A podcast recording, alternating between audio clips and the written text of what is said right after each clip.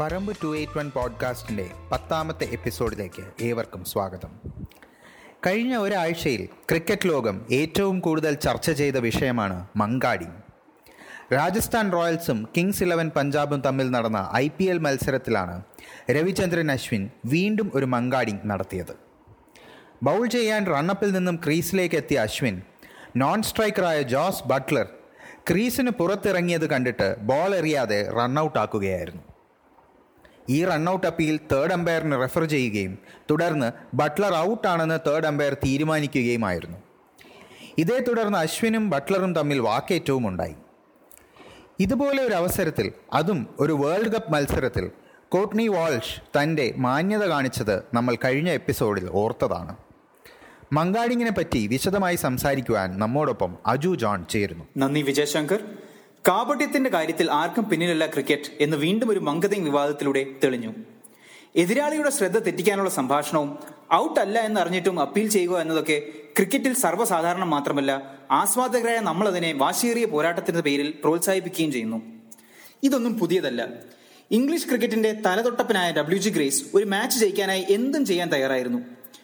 പിച്ചിലെ മണ്ണുറപ്പിക്കാനായി ക്രീസിന് വെളിയിൽ വന്ന ബാറ്റ്സ്മാനെ ഒരു കൂസലുമില്ലാതെ റൺഔട്ട് ആക്കുകയും സ്ഥിരമായി അമ്പയറിന്റെ തീരുമാനങ്ങളെ അവഗണിക്കുകയും ചെയ്തിരുന്നു ഗ്രേസ്. ക്രമീകൃതമായി കളിക്കാൻ തുടങ്ങിയത് മുതൽ തന്നെ ചൂതാട്ട വിവാദങ്ങൾ ക്രിക്കറ്റിനെ പിന്തുടരുന്നുണ്ട്. പക്ഷേ ഇതൊക്കെ മറ്റേതോ സ്പോർട്ടിന്റെ കഥയാണെന്ന് തോന്നിക്കും വിധമാണ് ക്രിക്കറ്റിന്റെ ഖ്യാതി. നീതിയുടെയും സമത്വത്തിന്റെയും പര്യായമായി ക്രിക്കറ്റിനെ കാണുന്നു എന്നതിന് തെളിവാണ് ഇറ്റ്സ് നോട്ട് ക്രിക്കറ്റ് എന്ന് അനീതിയെ വിശേഷിപ്പിക്കുന്ന ഇംഗ്ലീഷ് പ്രയോഗം. ക്രിക്കറ്റിന്റെ ആന്തരികമായ മാന്യതയെ ഓർമ്മിപ്പിക്കുന്ന മറ്റൊരു പ്രയോഗമാണ് ജെന്റിൽമെൻസ് ഗെയിം എന്ന വിശേഷണം. പക്ഷേ സാമ്രാജ്യം പടുത്തുയർത്താനും അരിസ്റ്റോക്രസിയുടെ ക്രൂരതകളിൽ നിന്നും ലാഭിക്കാനും തീരെ മടിയില്ലാതെ ചതിയും വിശ്വാസവഞ്ചനയും ഉപയോഗിക്കാൻ തയ്യാറായ ജെന്റിൽമാൻമാരുടെ സ്വഭാവ ഗുണങ്ങളെയാണ് പ്രത്യേകിച്ച് മുൻ അധിനിവേശ പ്രദേശങ്ങളിലെ ക്രിക്കറ്റ് ആസ്വാദകരെ ഈ പ്രയോഗം ഓർമ്മപ്പെടുത്തേണ്ടത്. യാഥാർത്ഥ്യവും ഖ്യാതിയും തമ്മിലുള്ള വ്യത്യാസം ഏറ്റവും അധികം സ്പഷ്ടമായത് ആയിരത്തി തൊള്ളായിരത്തി മുപ്പത്തി രണ്ട് മുപ്പത്തി മൂന്ന് ആഷസ് സീരീസിനെ ചുറ്റിപ്പറ്റി നടന്ന ബോഡി ലൈൻ വിവാദത്തിൽ കൂടിയായിരുന്നു. ചരിത്രം കണ്ട ഏറ്റവും മികച്ച ബാറ്റ്സ്മാൻ ആയിരുന്ന ഡോൺ ബ്രാഡ്മനെ തളയ്ക്കാൻ ഇംഗ്ലീഷ് ക്യാപ്റ്റൻ ഡഗ്ലസ് ജാർഡിൻ ഉപയോഗിച്ച തന്ത്രത്തെയാണ് ലെഗ് തിയറി അഥവാ ബോഡി ലൈൻ എന്ന് വിശേഷിപ്പിക്കുന്നത്.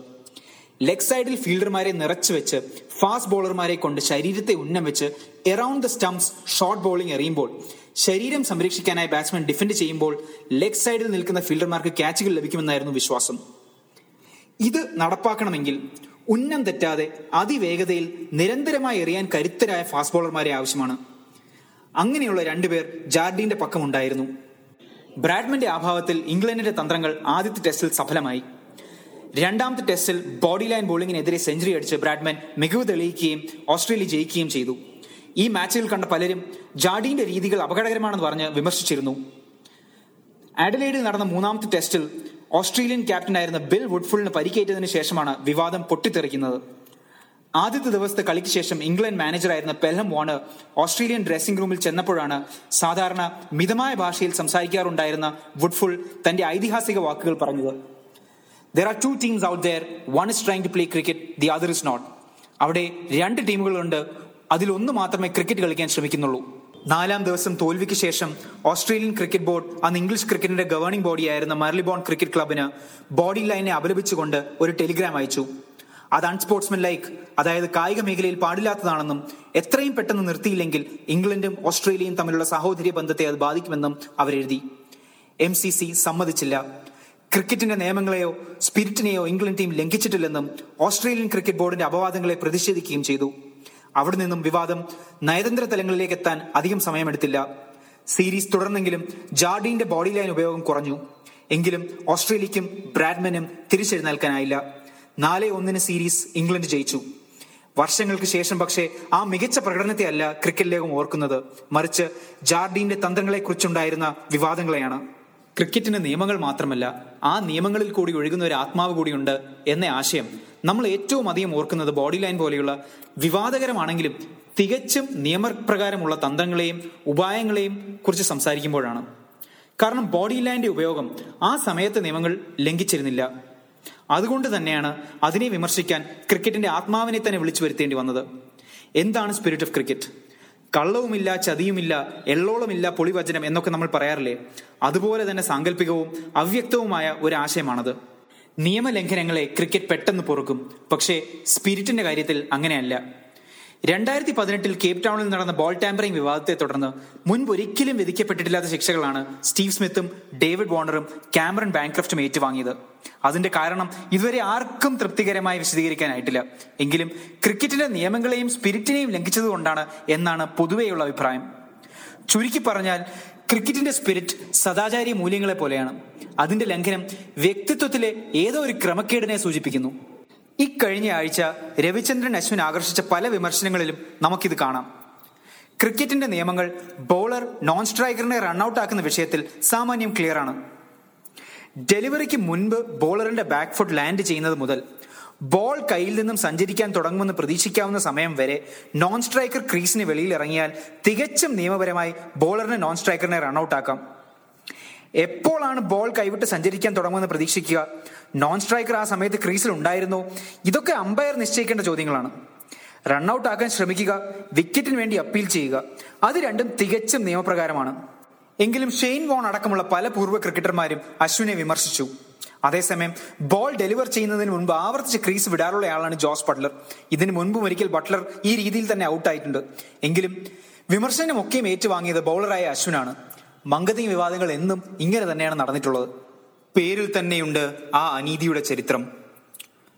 സ്വതന്ത്ര ഭാരതത്തെ പ്രതിനിധീകരിച്ച് ലാല അമർനാഥ് നയിച്ച ഇന്ത്യൻ ടീം ഓസ്ട്രേലിയയിൽ പര്യടനം നടത്തിയതിന്റെ ഭാഗമായി സിഡ്നിയിൽ കളിച്ച ടെസ്റ്റ് മാച്ചിൽ മഹാനായ ഇന്ത്യൻ ഓൾറൗണ്ടറായ വിനു മങ്കത്ത് തന്റെ left arm spin bowling action complete ചെയ്യുന്നതിന് മുൻപ് നോൺ സ്ട്രൈക്കർ ആയിരുന്ന ബിൽ ബ്രൗണിനെ റൺഔട്ടാക്കി അന്നു മുതൽ ആ രീതിയിൽ ഔട്ടാക്കുന്നതിനെ മങ്കതിങ് എന്നാണ് വിശേഷിപ്പിക്കുന്നത്. അതിനു മുൻപ് അതേ ഗ്രൗണ്ടിൽ നടന്ന ടൂർ ഗെയിമിലും മങ്കത് ബ്രൗണിനെ അങ്ങനെ തന്നെ ഔട്ടാക്കിയിരുന്നു. ആ സമയം പക്ഷേ മങ്കത് ബ്രൗണിന് ഒരു തവണ താക്കീത് നൽകിയതിനു ശേഷമാണ് റൺഔട്ടിന് ശ്രമിച്ചത്. സിഡ്നിയിലെ ടെസ്റ്റ് മാച്ചിലെ സംഭവത്തിന് ശേഷം ഓസ്ട്രേലിയൻ മാധ്യമങ്ങൾ മങ്കദിനെ വിമർശിച്ചെങ്കിലും എതിർ ക്യാപ്റ്റനായിരുന്ന ഡോൺ ബ്രാഡ്മൻ പറഞ്ഞത് മങ്കത് ചെയ്തതിൽ താൻ തെറ്റൊന്നും കാണുന്നില്ല എന്നായിരുന്നു. ചരിത്രം പക്ഷേ ആ ഡിസ്മിസലിനെ ഓർക്കുന്നത് താക്കീത് ലഭിച്ചിട്ടും മുൻപൊരിക്കൽ അങ്ങനെ ഔട്ടായിട്ടും ക്രീസിന്റെ വെളിയിലേക്ക് ഇറങ്ങി നടന്ന ബ്രൗണിലൂടെയല്ല. പക്ഷേ ടൂർ ഗെയിമിൽ താക്കീത് നൽകാനുള്ള മഹാമനസ്കത കാട്ടിയ മങ്കദിലൂടെയാണ് പുതിയ തലമുറകളിൽ പലരും മങ്കദിന്റെ പേര് കേൾക്കുന്നത് കപിൽ ദേവിന് മുൻപ് ഇന്ത്യ കണ്ട ഏറ്റവും മികച്ച ഓൾറൗണ്ടറായോ ഒരു സമയത്ത് ഇന്ത്യയുടെ ഏറ്റവും ഉയർന്ന വ്യക്തിഗത സ്കോറിന്റെ ഉടമയായോ ആയിരത്തി തൊള്ളായിരത്തി അൻപത്തി രണ്ടിലെ ലോർഡ്സ് ടെസ്റ്റിലെ തകർപ്പൻ ഓൾറൗണ്ട് പ്രകടനത്തിലൂടെയോ അല്ല പക്ഷേ ഈ വിവാദകരമായ ഔട്ടാക്കൽ രീതിയിലൂടെയാണ്.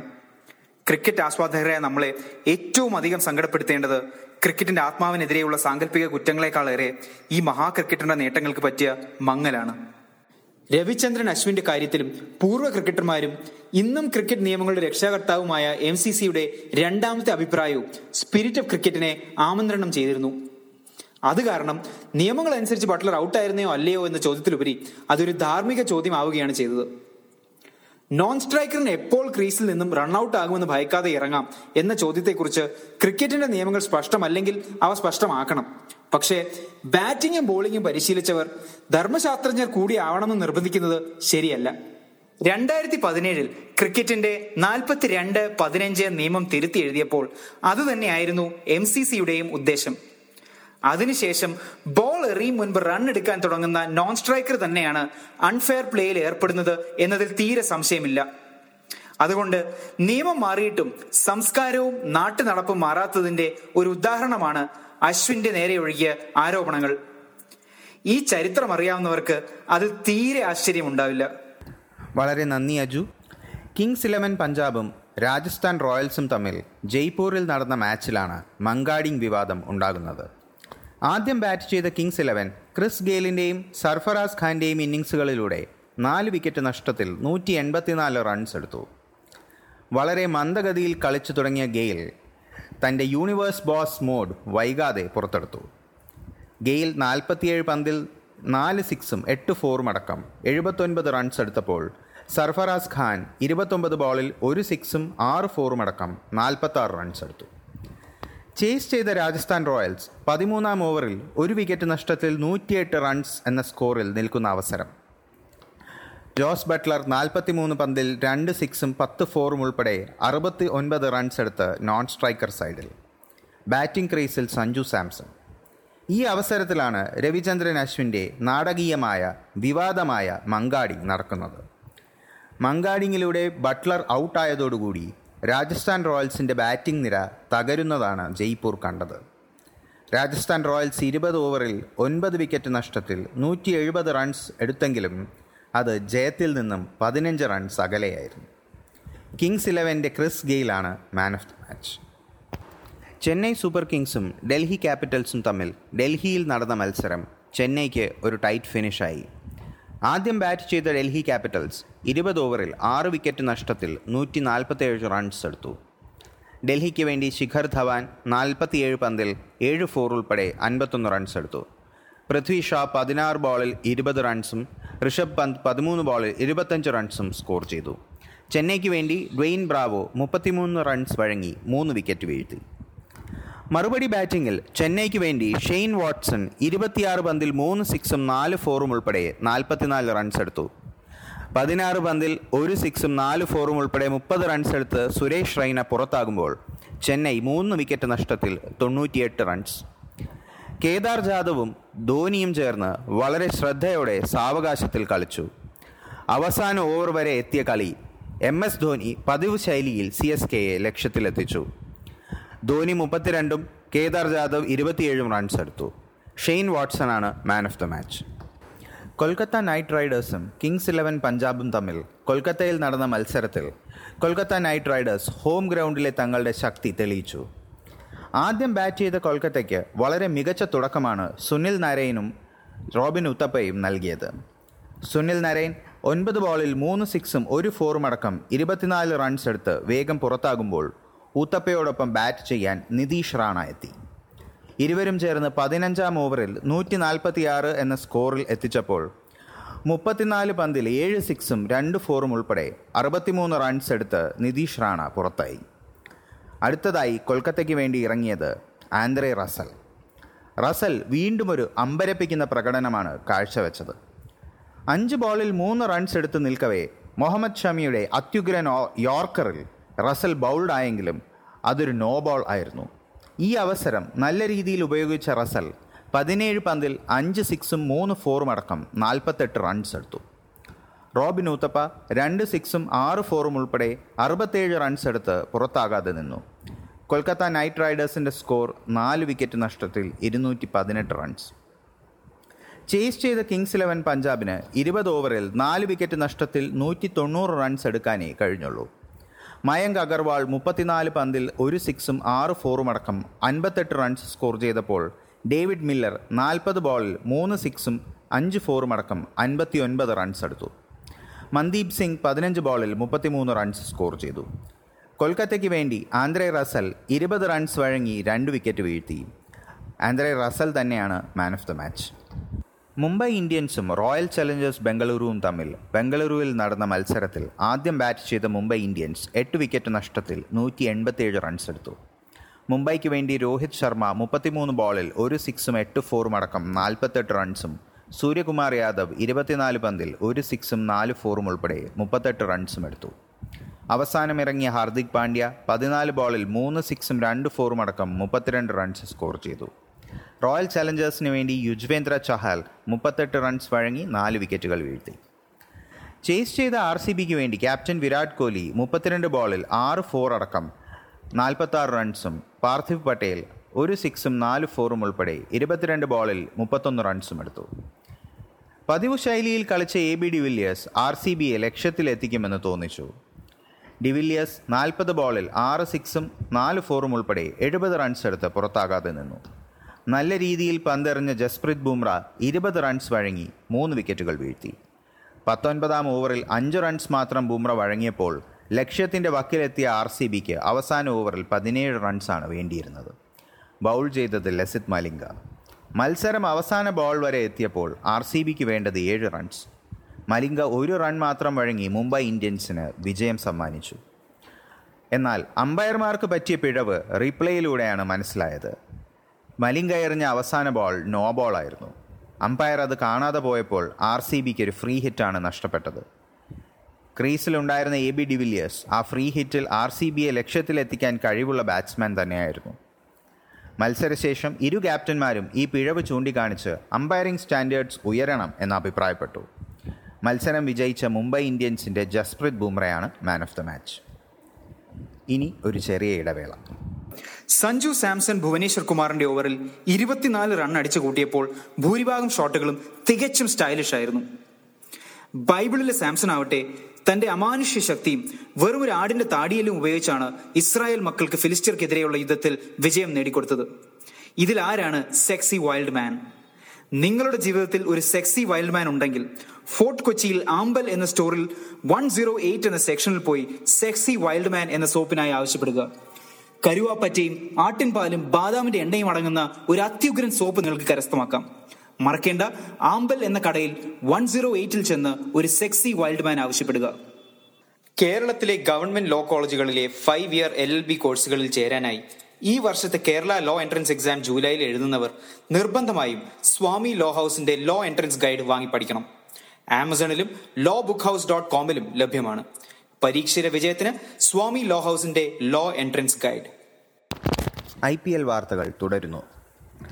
രാജസ്ഥാൻ റോയൽസും സൺറൈസേഴ്സ് ഹൈദരാബാദും തമ്മിൽ ഹൈദരാബാദിൽ നടന്ന മത്സരത്തിൽ ആദ്യം ബാറ്റ് ചെയ്ത രാജസ്ഥാൻ റോയൽസ് മികച്ച ബാറ്റിംഗ് പ്രകടനമാണ് കാഴ്ചവെച്ചത്. സഞ്ജു സാംസന്റെ സെഞ്ചുറിയാണ് ഇന്നിംഗ്സിന്റെ ഹൈലൈറ്റ്. രണ്ടാം വിക്കറ്റ് കൂട്ടുകെട്ടിൽ അജിൻക്യ റഹാനെയും സഞ്ജു സാംസണും ചേർന്ന് നൂറ്റി പത്തൊൻപത് റൺസ് കൂട്ടിച്ചേർത്തു. ക്യാപ്റ്റൻ റഹാനെ മൂന്ന് സിക്സും നാല് ഫോറും ഉൾപ്പെടെ നാൽപ്പത്തൊമ്പത് പന്തിൽ എഴുപത് റൺസ് എടുത്തു. സഞ്ജു സാംസൺ അൻപത്തഞ്ച് ബോളിൽ മൂന്ന് സിക്സും പത്ത് ഫോറും അടക്കം നൂറ്റി രണ്ട് റൺസ് എടുത്തു.